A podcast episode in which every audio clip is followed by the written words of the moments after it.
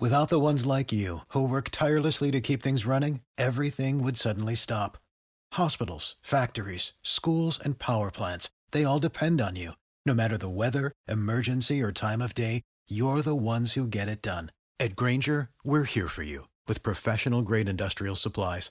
Count on real time product availability and fast delivery. Call clickgrainger.com or just stop by.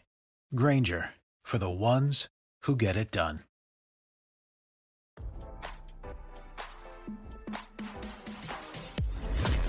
Why scroll your feed when you can get the latest celeb news with your eyes closed?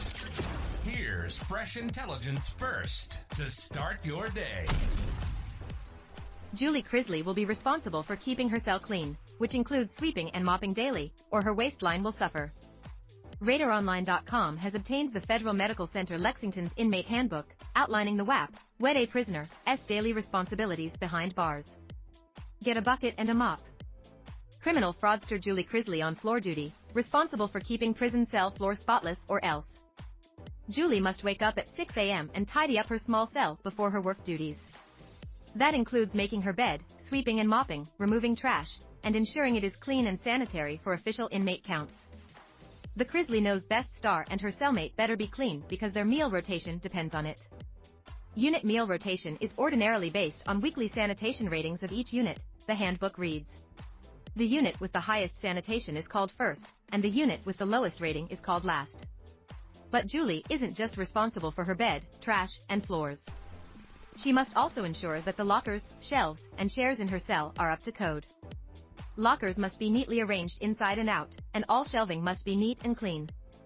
Chairs are assigned to each cell, and will not be defaced or marked in any manner by the inmate, the handbook continues. Everyone is responsible for cleaning up after themselves. The rules also outline that sexually suggestive photographs are not authorized for display outside of the individual locker or cabinet. Julie's cell door must remain closed when she's not in there, and she's not allowed to use cardboard boxes or paper containers as storage. RadarOnline.com has also discovered that upon arrival at the Kentucky prison, the disgraced reality star was responsible for immediately checking and reporting any damages in her cell. If she failed to do so, and officers find flaws during their counts, she could be financially liable. This outlet has also obtained her official count schedule and can reveal there are five counts every 24 hours. Julie is expected to be standing bedside during official counts held at 4 p.m. and 9 p.m. on weekdays, and 10 a.m., 4 p.m., and 10 p.m. on weekends and holidays, as well as for any emergency count. However, there's a loophole. According to the handbook, inmates must actually be seen at all counts, even if the inmate must be awakened unless the inmates are on out counts in areas such as food service, health services, visiting, etc. Julie and her husband, Todd Chrisley, checked into separate prisons earlier this week after being convicted of defrauding banks out of more than $30 million.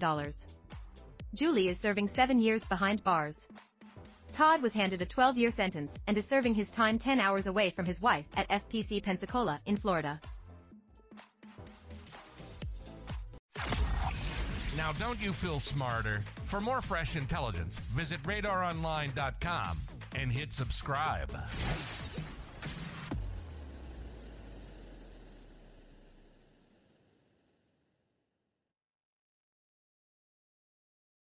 What if I told you that you can support your blood pressure and healthy CoQ10 levels with two chews a day?